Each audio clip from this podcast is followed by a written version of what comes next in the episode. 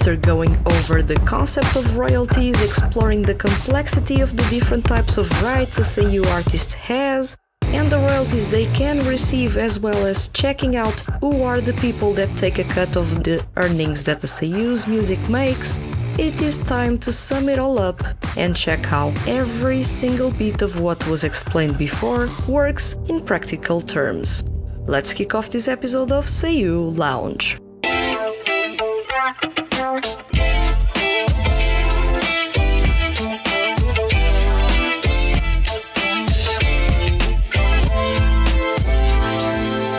Welcome to Seiyuu Lounge. I am your host Vanessa, and today's topic is how do royalties work for Seiyuu artists?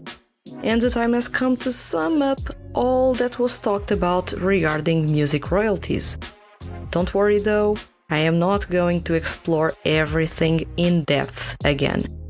If you are just catching up this episode without prior notice of the previous ones, I suggest you check episodes 34 up to 37 on all the technicalities behind publishing music and Seiyuu artists making money. Without further ado, let's go over how royalties work for Seiyuu artists. Please have into attention that the sort of timeline I've created for this episode is generic. Every Seiyuu artist will have a lot of things changing depending on the types of royalties, countries in which those royalties are collected, their contracts with music labels and publishing companies, and even if they are singer songwriters or just performers. So, yeah, this is a bit generic look at how Seiyuu artists get their royalties. Are you up for a new roleplay slash exercise? For this episode, you are a Seiyuu artist who just debuted.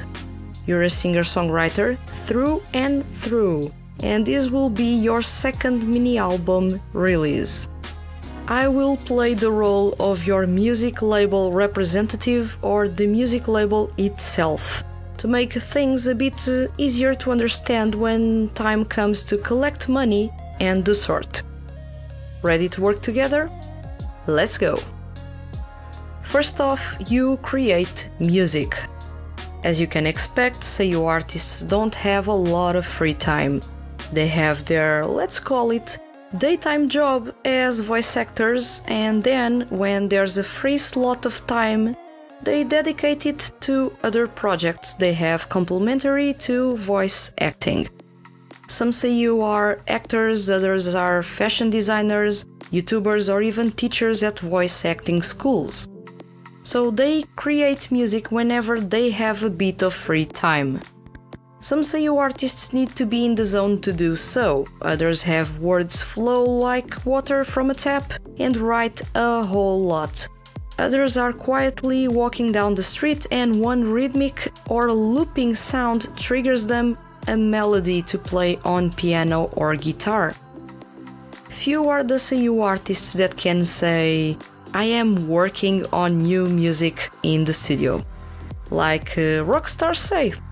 That's talk for OLDCODEX or GRANRODEO, not for solo artists. Seiyuu artists only spend time in the studio to record their parts. Usually, they aren't there for the whole production phase. So, yeah, imagine you've just returned from a long anime recording session. Your manager is taking you home, and you, in the back seat, peer through the window to the neon lights painting the skyline in the city rain pouring down outside and trailing the window that separates the comfort of the car and the cold streets. Something sparks in you and you grab your smartphone, opening a writing app to put those words or ideas into physical form. You later come back to those when you arrive at home, where you have a basic DAW, which is a digital audio workstation software in which you record the lyrics you sing and the melody, thus creating a demo.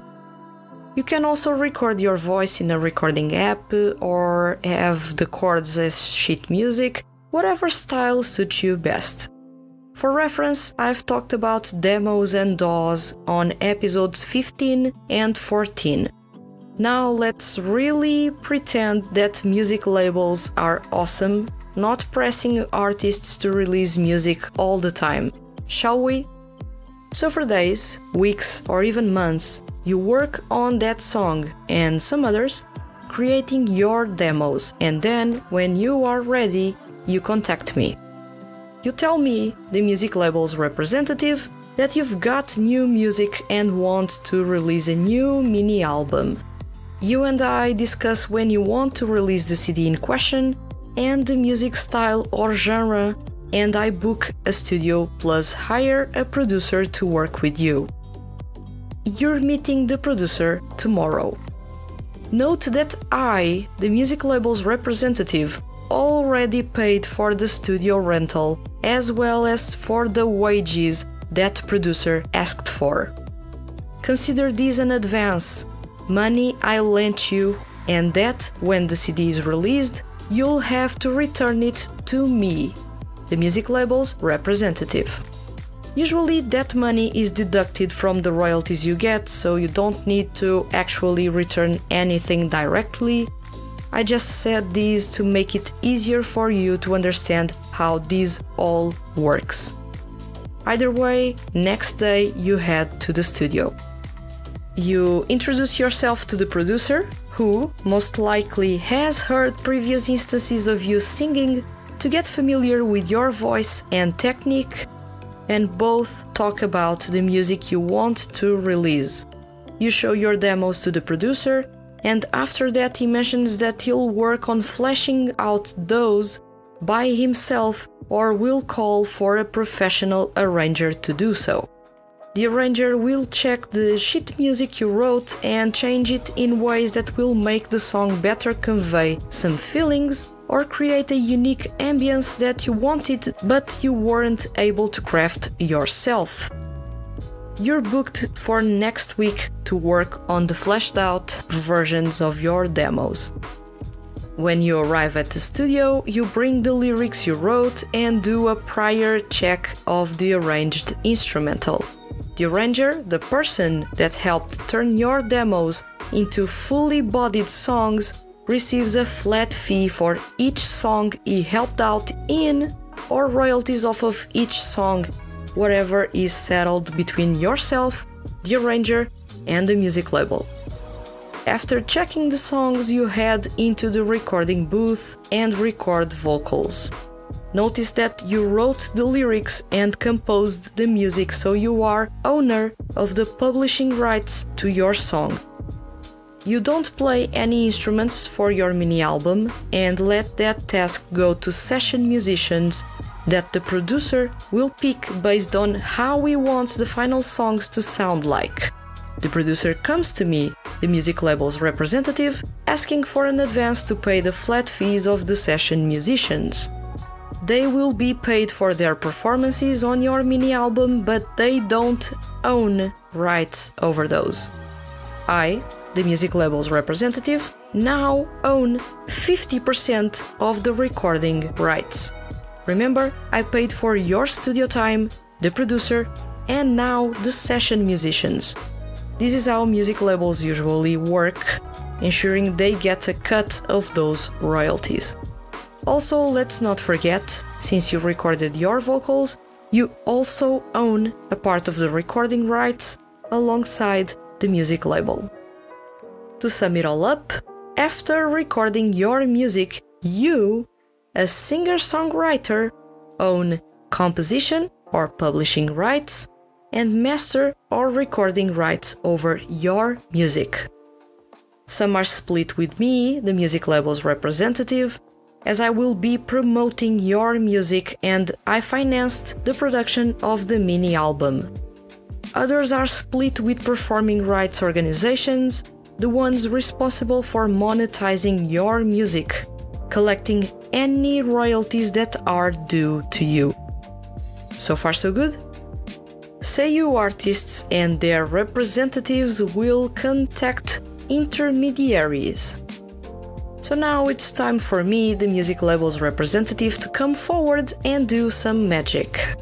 for your mini album to be distributed and registered, I have to step in.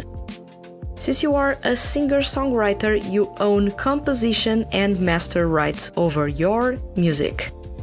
As a music label representative, I will work with the distributor or distributors to license your music to streaming platforms. That's my work when it comes to your master rights.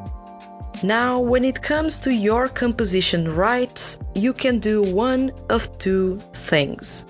Either you register those yourself with a performing rights organization and the publisher of your choice, or let me, the music label's representative, license those with a performing rights organization and the publisher connected to your music label. Either way, the music label can't take a cut of the royalties you receive as a songwriter. Those are yours, and of course, you'll have to pay a fee to the performing rights organizations and publishers for licensing and publishing your music.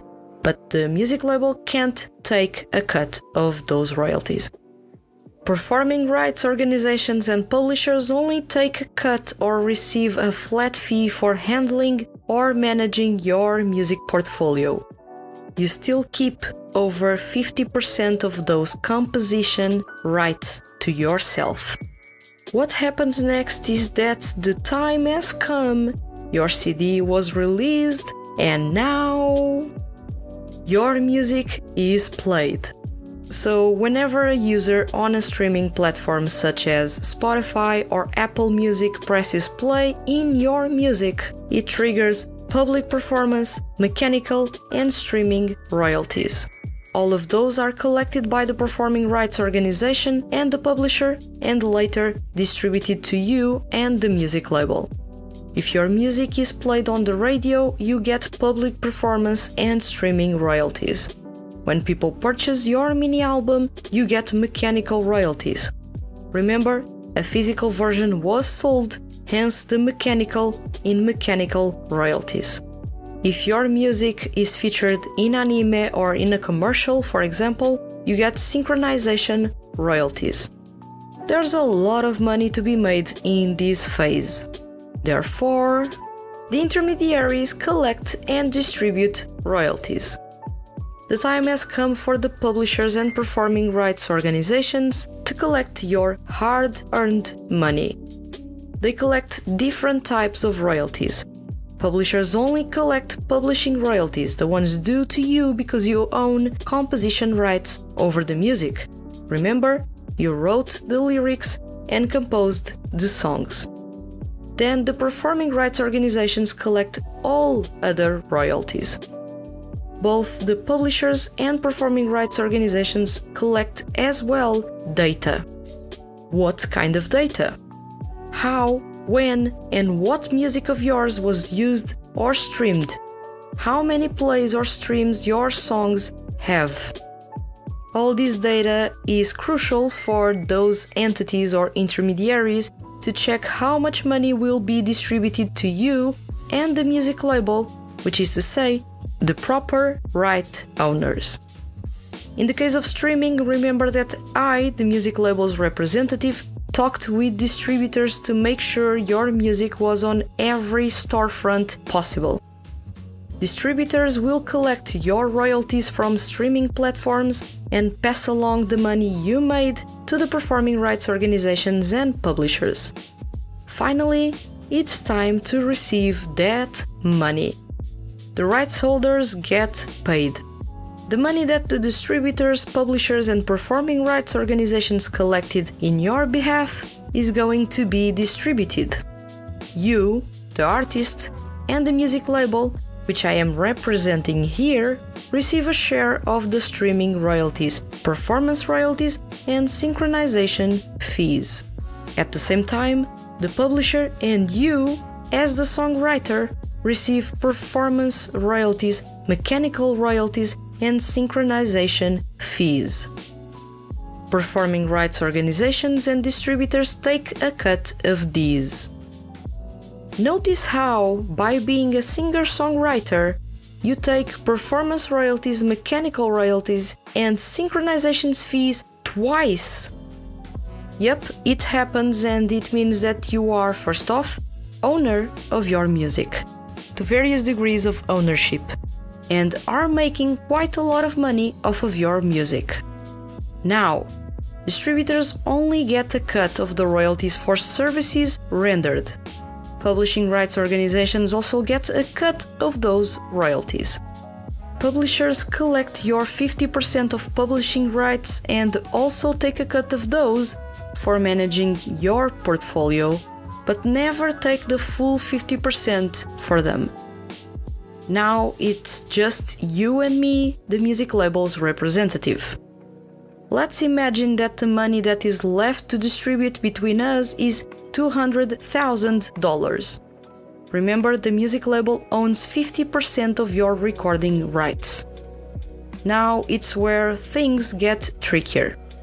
If the music label you're in is an indie music label like Artsonic, then you are entitled to 50% of that money.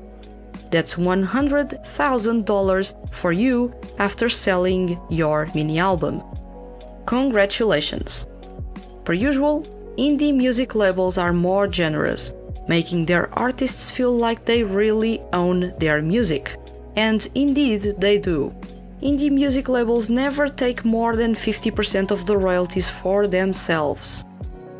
However, if you are part of a major music label, like Sacra Music, Lantis, or King Records, you are only entitled to a 15 to 18% cut of that money. In this case, that's between $30,000, which is 15%, and $36,000, which is 18%. That's your money to keep. Good work. The difference is noticeable in the money you make when signed to a major music label or a minor or indie music label. But remember, major music labels can put you out there, and the exposure on TV, radio, magazines, and the sort really help raising those sales numbers. Minor or indie music labels allow for more freedom, but you have less resources. Minor or indie music labels usually can't put their talents on TV, radio, or magazines, which makes for less exposure. And that's the end of the exercise. Thank you for accompanying me until this point in this episode.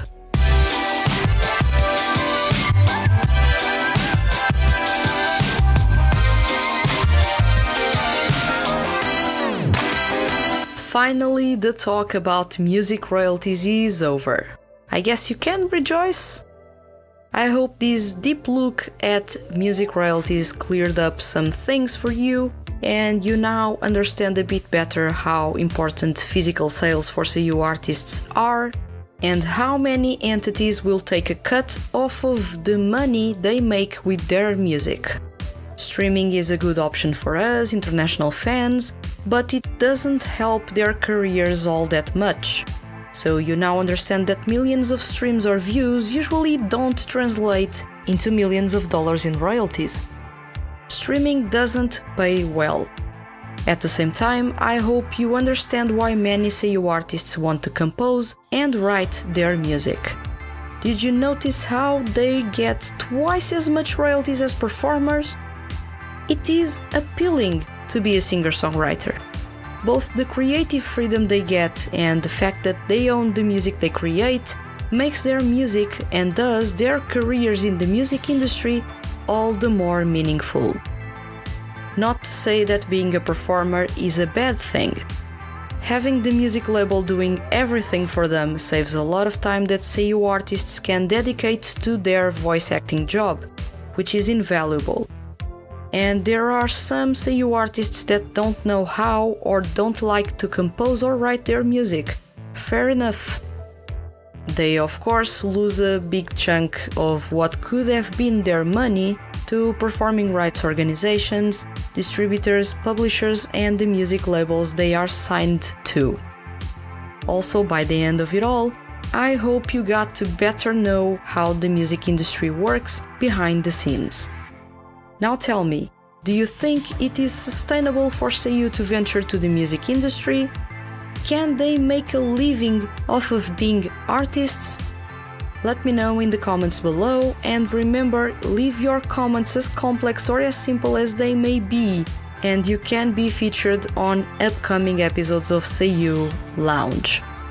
If you enjoyed this episode and don't want to miss the Hand that Feeds HQ's weekly mail Seiyu and music related content, hit the subscribe button. I'll return next week with another episode of Seiyuu Lounge. Thank you for listening and see you guys around.